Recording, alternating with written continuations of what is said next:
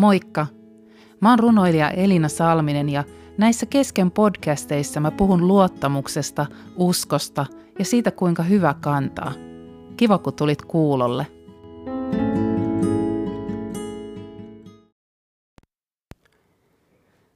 Tässä podcastissa mä ajattelin puhua vähän ihmeistä. Ja mä ajattelin oikeastaan aloittaa semmoisen sarjan, jossa mä vähän käsittelen noita raamatun erilaisia ihmeitä – mitä ne voisi ehkä meille kertoa tai voisiko ne rohkaista meitäkin etsimään niitä ihmeitä sieltä meidän oman elämän keskeltä. Ihan Wikipedian mukaan ihme on yliluonnollinen, selittämätön asia tai tapahtuma, jonka aiheuttajana pidetään Jumal-olentoa. Mulla ainakin itsellä semmoinen kaipuu usein, että, että mä kaipaisin jotain vähän sellaista selittämätöntä, jotain toisesta maailmasta tulevaa – jotain semmoista ratkaisua, mitä mä en ole itse keksinyt. Ja sille ihmeelle on ikään kuin tilausta. Ja tämä ensimmäinen ihme, mihin me nyt tänään mennään käsiksi, tapahtui Kaanaan häissä. Se on ehkä tuttu sulle, ää, jos olet vaikka taidetta seurannut. Mä muistan, ää, mulla on vuosia sitten oltu joskus Pariisissa Louvren taidenäyttelyssä, jossa se kuuluisa – Mona Lisa patsas on huoneessa, jonka vastapäisellä seinällä on tosi suuri taideteos seinän kokoinen, ää, hieno, upea maalaus, jossa on Kaanaan häät. Ja tämä on Jeesuksen ihan ensimmäinen ihme, jonka hän teki. Ja se on tosi itse asiassa mielenkiintoista, että miten juuri tällainen ihme oli se eka, mistä Jeesus aloitti. Mutta Tämä tuli mulle taas mieleen tässä viime viikonloppuna, kun meillä oli kotona meidän tyttären ylppärit. Ja jos olet järjestänyt joskus suurempia juhlia, niin tiedät, kuinka paljon joutuu laskemaan kaikkia tarjoiluja. Täytyy miettiä, että kuinka monta vierasta sille tulee ja pitää käydä Marttojen sivulla katsomassa, että, että näin ja näin ää, monelle riittää tästä ja tästä asiasta ja tämän verran pitää varata kahvia ja tämän verran kakkua ja tämän verran juomista ja tämän verran suolasia – ja niin taas niitä pähkäiltiin tuossa viime viikolla ja, ja tällä viikolla sitten on vietetty pitkään rääppiäisiä. Vieläkin on vähän kakkua jääkaapissa, kun niitä kaikkia jäi aika paljon. No ylppärit on vähän hankalat juhlat, koska ihmiset käy monessa paikassa ja, ja ottaa sitten kuitenkin aika vähän kakkua ja kaikkea muuta. Mutta hyvä niin, että niitä jäi nimittäin se tuntui jotenkin kauhealta ajatukselta, että apua, että jos vaikka kakku loppuisi kesken. Ja ehkä nyt jotain samanlaista tapahtui täällä Kaanaan häissä, jotka oli hyvin pitkät monen päivän pituiset häät, jossa oli paljon vieraita. Ja siellä, niin kuin ehkä muistat, loppui viini kesken. Mä luen tämän koko kertomuksen Johanneksen toisesta luvusta ja katsotaan, mitä tämä voisi ehkä opettaa meille ihmeistä. Viikon kolmantena päivänä vietettiin Galilean kaanassa häitä. Jeesuksen äiti oli siellä ja myös Jeesus ja hänen opetuslapsensa kutsuttiin häihin. Viini loppui kesken ja äiti sanoi Jeesukselle, heillä ei ole viiniä. Mutta Jeesus vastasi, anna minun olla nainen, minun aikani ei ole vielä tullut. Hänen äitinsä sanoi palvelijoille, mitä hän teille sanookin, tehkää se. Siellä oli kuusi kivistä vesiastia juutalaisten tapojen mukaisia pesu, pesuja varten. Ne olivat parin kolme mitä vetoisia. Jeesus sanoi palvelijoille, täyttäkää astiat vedellä. Ja he täyttivät ne reunoja myöten. Sitten hän sanoi, ottakaa nyt siitä ja viekää pitojen valvoille ja he veivät.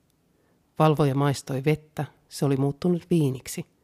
Toisin kuin palvelijat, jotka olivat veden astiasta ottaneet, hän ei tiennyt, mistä viini oli peräisin. Hän kutsui sulhasen luoksen ja sanoi, kaikki tarjoavat ensiksi hyvän viinin ja sitten kun vieraat alkavat juopua, huonompaa. Mutta sinä olet säästänyt hyvän viinin tähän asti. Tämä oli Jeesuksen tunnusteoista ensimmäinen ja hän teki sen Galilean kaanassa. Hän ilmaisi sillä kirkkautensa ja hänen opetuslapsensa uskoivat häneen. Tämän jälkeen Jeesus sekä hänen äitinsä, veljensä ja opetuslapsensa menivät Kapernaumin ja viipyivät siellä muutaman päivän. No, tilanne oli siis hyvinkin ikävä, koska viini oli hyvin tärkeä osa näitä juhlia ja, kun se loppui kesken, niin se oli tosi nolotilanne näille häiden järjestäjille – ja tässä käydään aika mielenkiintoinen keskustelu. En tiedä, oliko Jeesuksen äiti jotenkin näiden häävieraiden ää, tai hääparin tuttu, koska hän otti tässä tällaista roolia, ää, ratkaisijan roolia tässä ongelmassa. Mutta Jeesus, ää, Jeesuksen äiti Maria tulee Jeesuksen luokse. Ja hänellä on heti ajatus siitä, että, että Jeesus voisi jotenkin ratkaista tämän tilanteen. Se on vähän harmi, että me ei tiedetä, mitä kaikkea on Jeesuksen elämässä tapahtunut hänen 30 ensimmäisen vuotensa aikana. Me tiedetään vaan se syntymä ja se, kuinka Jeesus katosi 12-vuotiaana siellä temppelissä.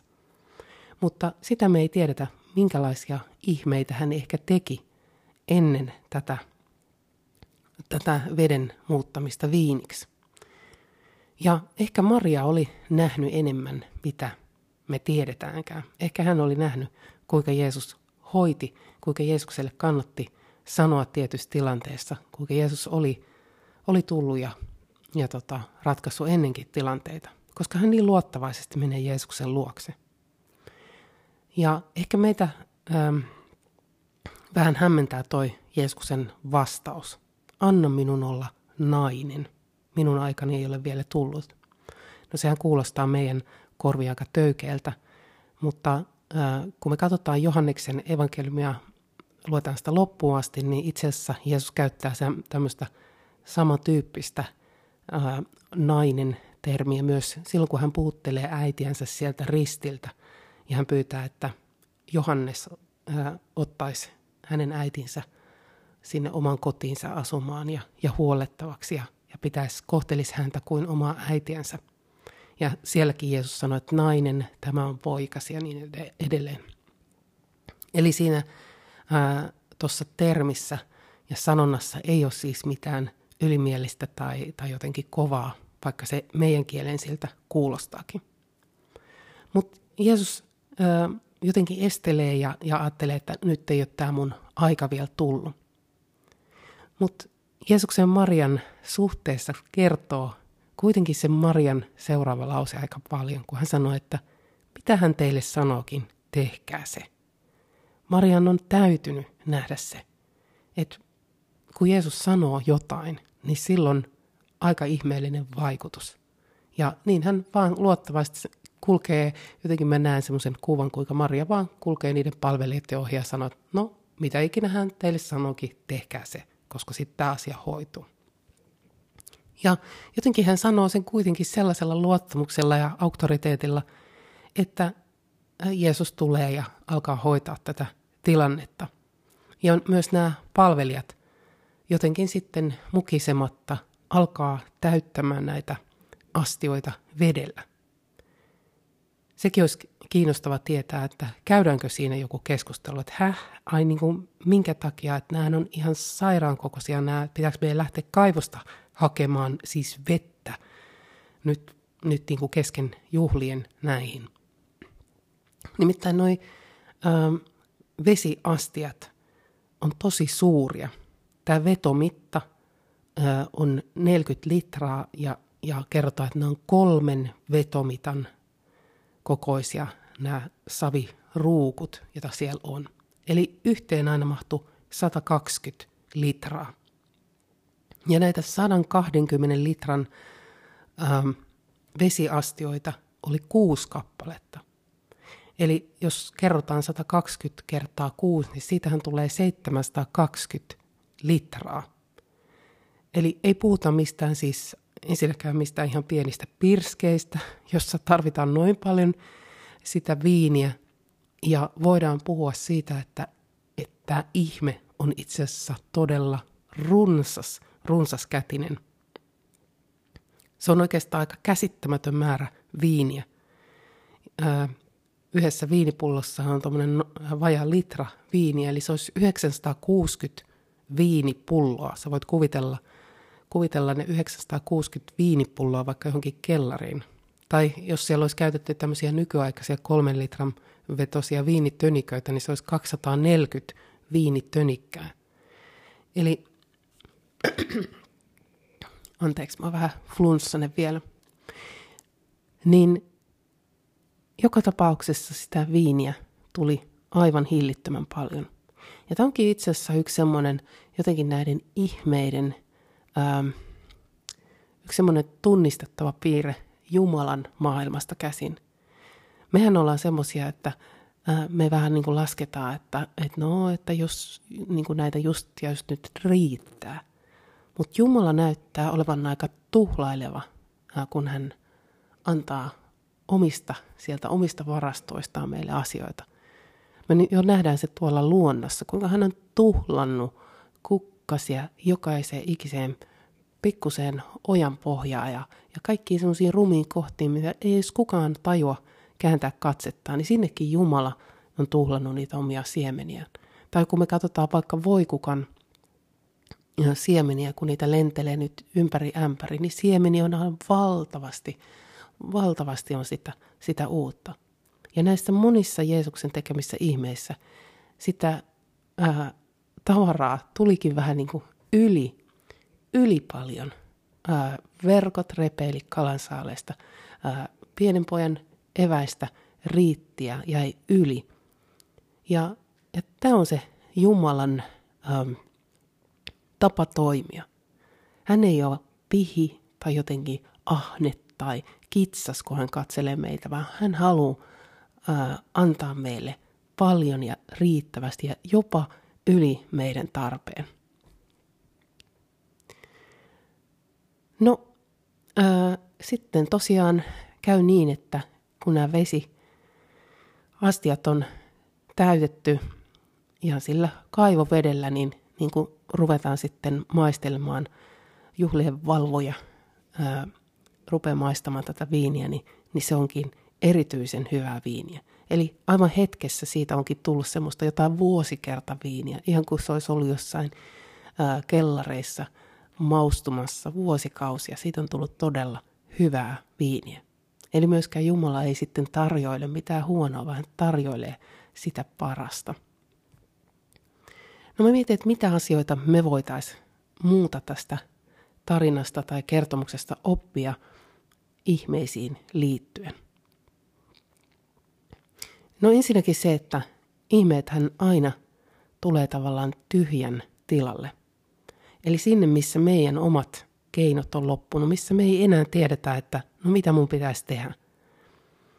Eli toisin sanoen, niin ärsyttävää kuin se onkin, että, että me ollaan usein tilanteissa, missä me ei enää, meillä ei ole enää, niin me ei keksitä mitään, mitä me voitaisiin tehdä.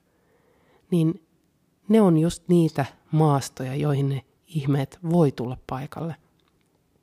Eli oikeastaan se on ihan hyvä, että välillä meidän keinot loppuu, koska silloin meillä on myös mahdollisuus nähdä niitä Jumalan ihmeitä.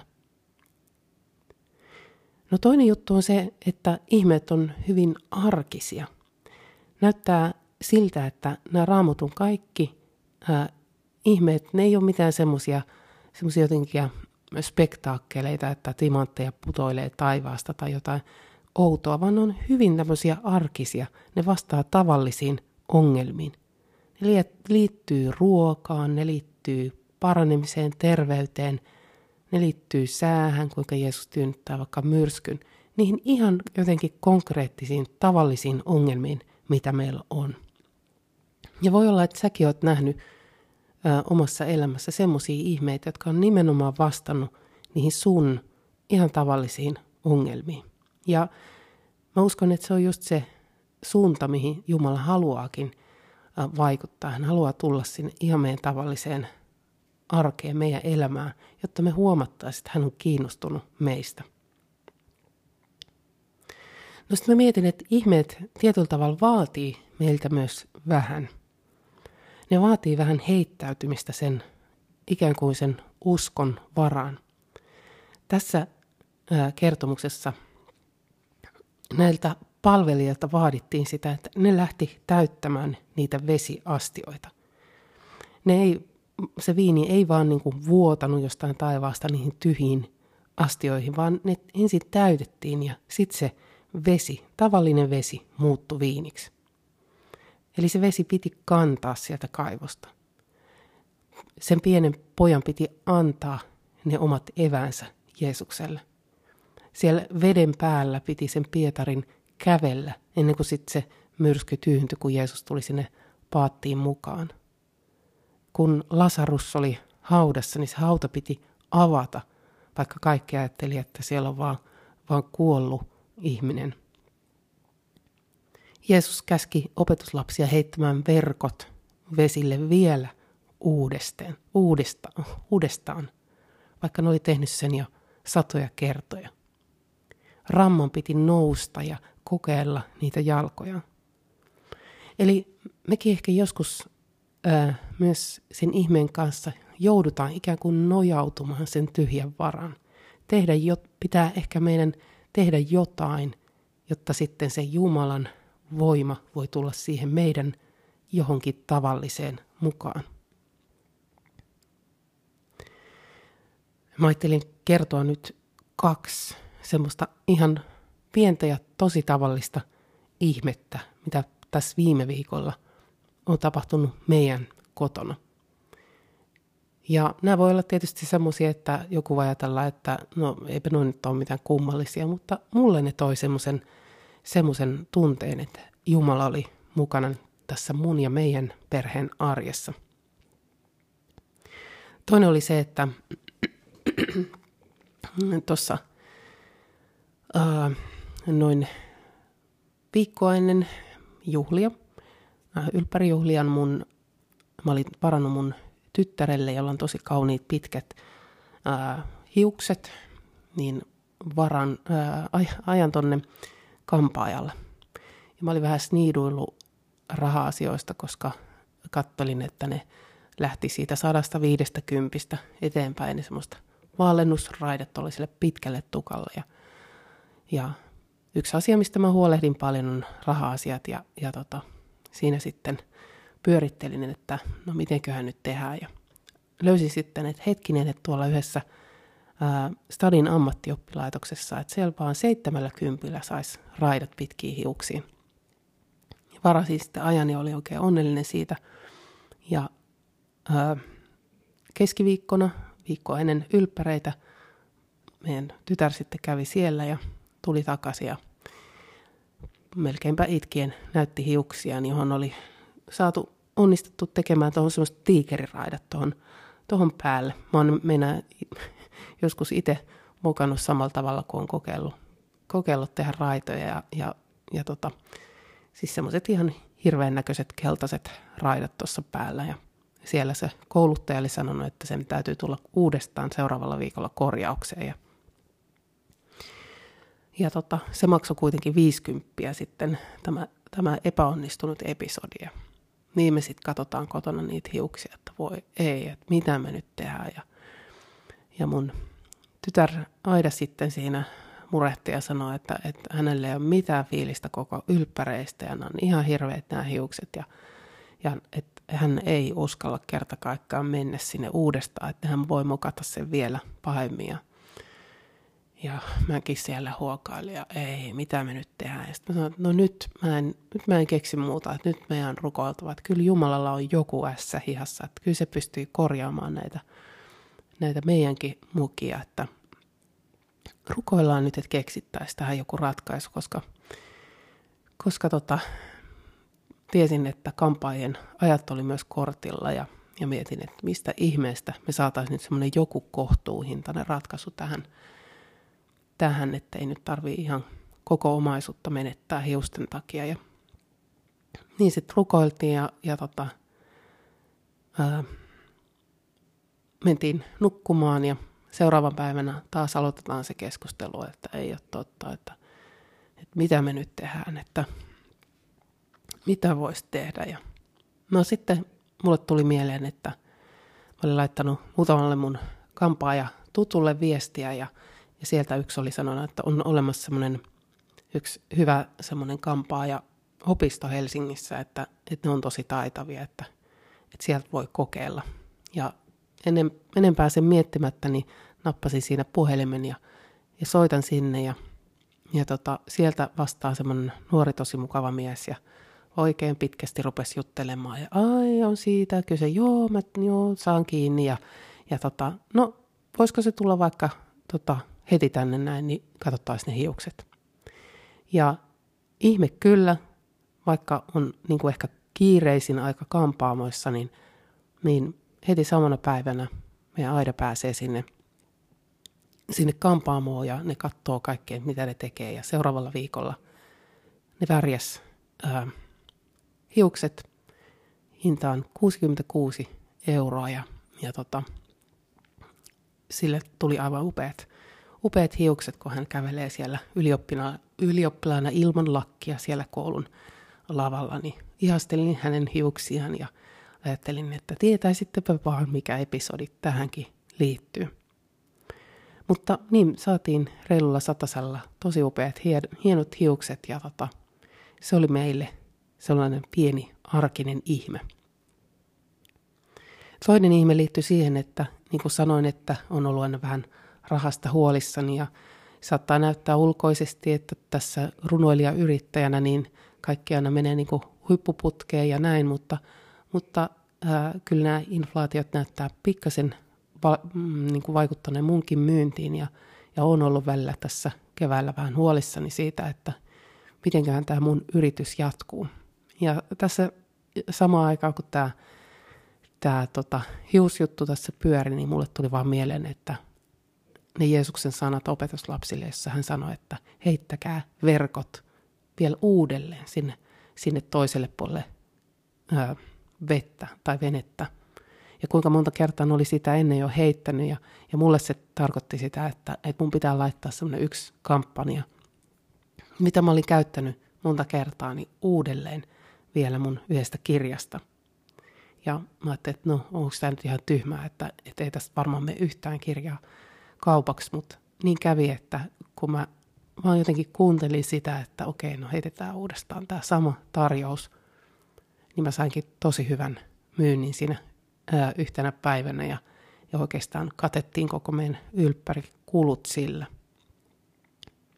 Ja nämä oli tällaisia pieniä ää, ja toisaalta suuria ihmeitä, joita me tarvittiin tässä ihan viime viikkojen aikana. Ja mä uskon, että Jumala haluaa tulla siihen meidän, meidän, niin kuin meidän näköiseen arkeen, niihin meidän ongelmiin ja tuoda niitä ratkaisuja sen ihmeellisen kautta, ää, jotta me voitaisiin muistaa, että Jumala pitää meistä huolta, jotta hänen edelleen on kiinnostunut meidän ihan tavallisista asioista, meidän hiuksista ja meidän kakuista ja meidän tarjottavista ja, ja siitä, että meillä on asiat hyvin. No mitä sitten niitä ihmeitä odotellessa voisi tehdä? Silloin kun meillä on ne tyhjät kädet ja, ja, ja meillä on vaan se ongelma ja, ja me ei löydetä sitä ratkaisuja, me ihmetellään, että no mistä se ihme nyt tuleekin. Mä mietin, että ehkä tuolla Jeesuksen äidillä oli jotain semmoista viisautta, mitä, mitä me voitaisiin hyödyntää. Ehkä hän tiesi vähän enemmän siitä omasta pojastaan tosiaan kuin mitä me tiedetäänkään koskaan. Ja toi lause, miten, äm, mitä Maria sanoi noille palvelijoille, kun hän sanoi, että mitä hän teille sanookin, tehkää se. Niin ehkä siinä voisi olla joku semmoinen ajatus, mitä meidänkin kannattaisi miettiä. Niin kun mulle tuli se ajatus, että heitä kaikki, eh, tai heitä se tarjous vielä sinne veneen toiselle puolelle verkkokaupasta, ei heitettykään tavallisia verkkoja, vaan heitettiin verkkokaupan tarjous. Mutta ehkä, ehkä Jumala voi puhua itse kullekin meille, sulle ja mulle. Ja mitä hän sulle sanookin, niin tee se. Koska voi olla, että se ihme, jota sä odotat, niin se vaatii jonkun semmoisen sun oman, ehkä vähän tyhmältäkin tuntuvan ponnistuksen johonkin suuntaan. Ja sä vaan niin nojaudut siihen – siihen, että no okei, mä en tiedä, onko tästä mitään hyötyä, mutta mulla nyt tuli tämmöinen olo, että mun pitäisi tehdä näin. Ja sitten voi ollakin, että se on just se reitti, jota kautta Jumala vastaa ja jonka, jonka kautta Jumala tuo sen hänen oman ihmeellisen, yliluonnollisen ää, vastauksensa siihen tilanteeseen. Ja tämä on nyt oikeastaan jatkoa sille, mitä tuossa edellisessä podcastissa puhuin siitä, kuinka pyhä henki puhuu sitä meidän sydämen kieltä.